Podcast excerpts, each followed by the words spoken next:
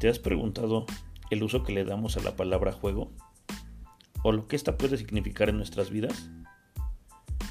De entrada, el juego connota diversión y felicidad. Hay niños que juegan a la pelota, pero también hay políticos que juegan a la mejor estrategia. Las niñas juegan a las muñecas, pero también se puede jugar al ajedrez. Se puede hablar de juegos eróticos.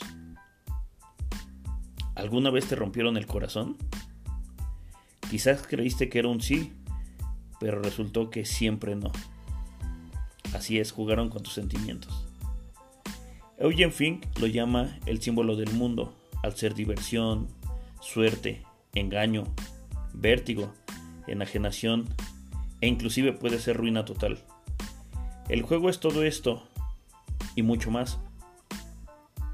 El juego simboliza la vida, que te dará la oportunidad de conocerte, desempeñarte y exigirte. En la vida debes de jugar limpio, luchar y entregarte. Solo si te animas a jugar en esta vida podrás experimentar que el éxito te puede llegar de dos formas.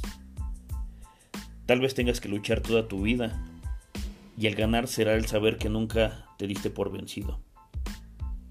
O quizás algún día tendrás el éxito a tus pies.